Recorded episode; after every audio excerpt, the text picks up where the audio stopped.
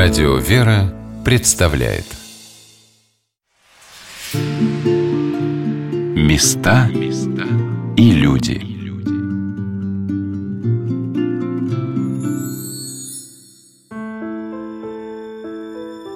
Сегодня на волнах «Радио «Вера» мы путешествуем по тем уголкам Москвы и Подмосковья, которые так или иначе связаны с синодальным отделом по взаимодействию с вооруженными силами и правоохранительными органами – в студии Юлия Гаврикова. Председателя отдела, владыку Стефана, иногда называют министром обороны Русской Православной Церкви. Но пока он не слышит, разумеется. Ну, это определенная шутка, потому что в Русской Православной Церкви нет Министерства обороны. Есть синодальный отдел по взаимодействию с вооруженными силами и правоохранительными органами. Э, то есть вот это ну, такое, может быть, простонародное э, название, оно не отражает э, вот в глубине своей ничего. То есть, на мой взгляд, я обычный священнослужитель, епископ Русской Православной Церкви, где бы, куда бы я ни был поставлен, я буду выполнять то, то, э, что мне поручает священноначале. А это может быть сегодня вооруженные силы, завтра какой-нибудь сельскохозяйственный комплекс, э, послезавтра значит, куда-нибудь отправят в космос. Э, ну, все, значит, на все воля Божия. Божий замысел удивителен.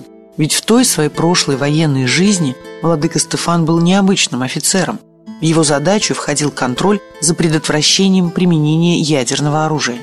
Конечно, сложно говорить об этом, но этот факт вполне мог стать решающим при назначении ему такого послушания, как строительство и наместничество в Патриаршем соборе во имя Воскресения Христова, главном храме Вооруженных сил Российской Федерации.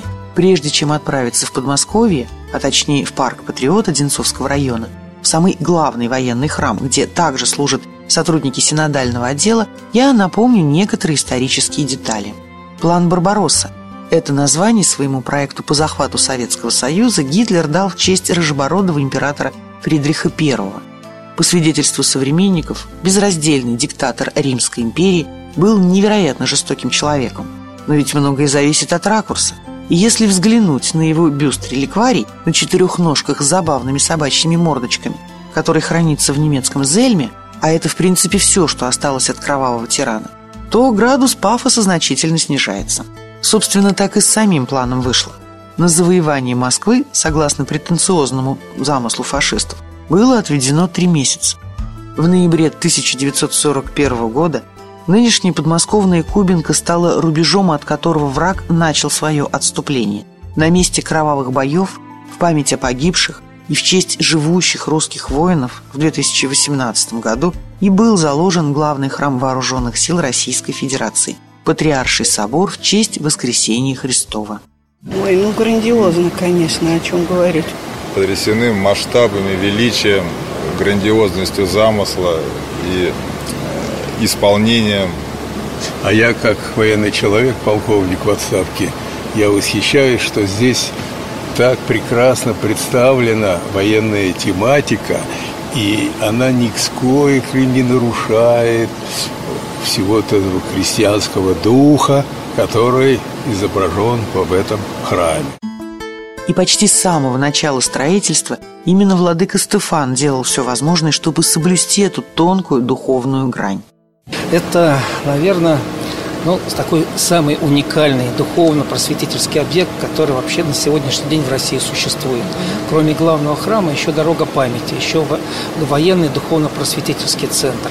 Это все в совокупности помогает нам приглашать в первую очередь военнослужащих, членов семей военнослужащих, те, которые готовятся у себя в воинской части и приезжают уже непосредственно на богослужение, поучаствовать, исповедоваться, причаститься.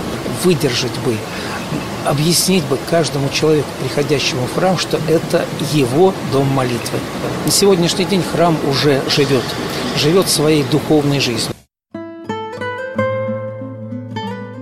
В храм я приехала в конце июля. Владыка Стефан встретил меня после вечерней службы и, узнав, что мне негде остановиться, дал распоряжение открыть одну из храмовых келей. «Ночь в храме».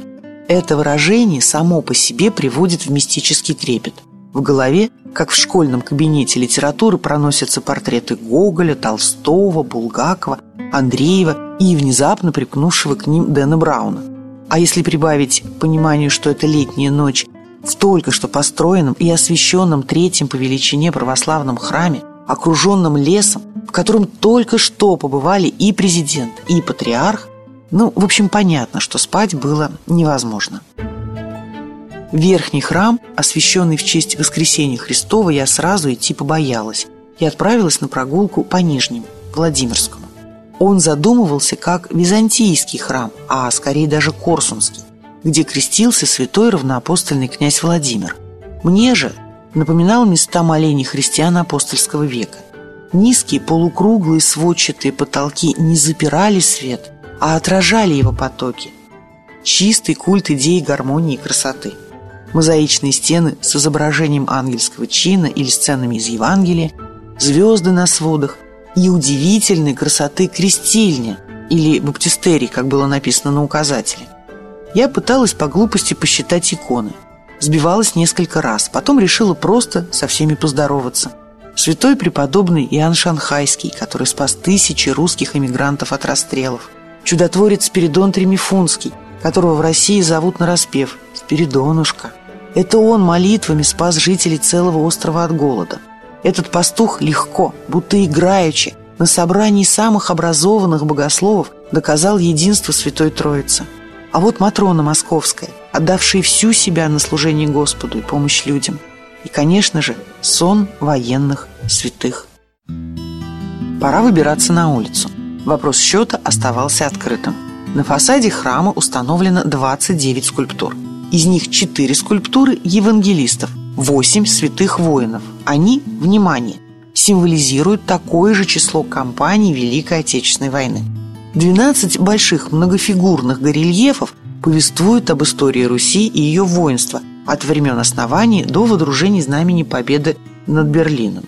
В главном храме вооруженных сил спрятано и зашифровано огромное количество всяких символов, дат и цифр. А вот зачем? Этот вопрос входил в топ-10 самых часто задаваемых владыки. Я бы вот так поспокойнее относился к символике. Главный символ для нас Господь наш Иисус Христос. Вот к этому единению и всех должно призывать. Потому что все какие-то вот э, э размеры, диаметры, количество звездочек. Это все нужно, чтобы привлечь новоначальных. Мы с вами уже христиане с опытом. Мы все уже умеем молиться и понимать, что главное в храме. Поэтому самая главная символика – это благодать Духа Святаго Божия внутри наших сердец. Вот дай Бог, чтобы все это понимали, кто приходит в храм. И полюбовавшись архитектурой, убранством, вот такой красотой, которая в вне храмового пространства здесь организована, все-таки люди вставали на молитву, уединялись внутри своего духовного сердца и предстояли пред Богом, пред очами Божьими. Именно здесь, в главном воинском храме, мне удалось увидеть легендарного священника, того, кто положил начало и самому синодальному отделу, и восстановлению современного института военного духовенства, протеерея Дмитрия Смирнова. Батюшка был уже очень болен и слаб, но он не позволил себе не посетить своего ученика и верного последователя епископа Клинского Стефана во время его ключарства в храме. В этот день учитель и ученик встретиться не смогли. Вечная занятость владыки не позволила. Вскоре отца Дмитрия не станет. В последний путь его будет провожать вся православная Россия. Владыка Стефан всегда вспоминает с удивительной теплотой добрейшего пастыря. Деятельность отца Дмитрия Смирнова в синодальном отделе – это целая эпоха. Фактически он продолжил э, формирование той структуры, которая сейчас существует. Большая часть кадров э, священнослужителей и сотрудников синодального отдела – это все те люди, которых подбирал отец Дмитрий. Это на самом деле был сложнейший период в деле становления Института военного духовенства, штатного Института военного духовенства. Это все было крайне сложно, потому что период, когда к церкви стали относиться относиться не просто лояльно, а потребовалась миссия священнослужителей внутри воинских формирований. И с одной стороны, а с другой стороны уже многое было утеряно. С дореволюционного периода э, только какие-то исторические э, факты и формуляры оставались э, для нас, вот, сотрудников синодального отдела, в помощь тому, как должно строиться не только военное духовенство, но и взаимодействие с другими силовыми структурами. И вот тут отец Дмитрий Смирнов проявил и такие организаторские качества своей неординарной натуры. Значит, его очень любили руководители силовых министерств ведомств. Он общался на самом высоком уровне, к нему обращались по самым разным поводам. И, наверное, все начиналось с какой-то определенной дружбы. И благожелательность руководителей ведомств, она в конце концов сказывалась и на то, что нам легко было формулировать и отрабатывать те задачи, которые ставила перед нами священноначалие Русской Православной Церкви. Вот тот период, конечно, очень много было сделано по формированию штатной структуры, внештатному военному духовенству, э, по окормлению сотрудников э, правоохранительных органов, Министерства внутренних дел. Более века прошло с того момента, как последний военный священник был расстрелян.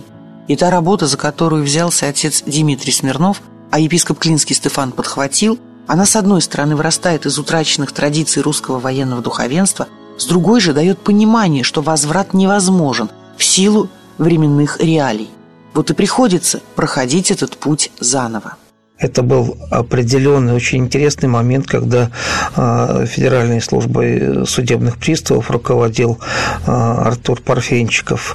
А, значит, вот э, их дружба с отцом Дмитрием Смирновым вылилась в то, что именно с этим, с этой организацией удалось проводить такую очень интересную работу по окормлению сотрудников э, судебных приставов, э, ну и, наверное, даже восстановлению становления монастыря в Переславле-Залесском.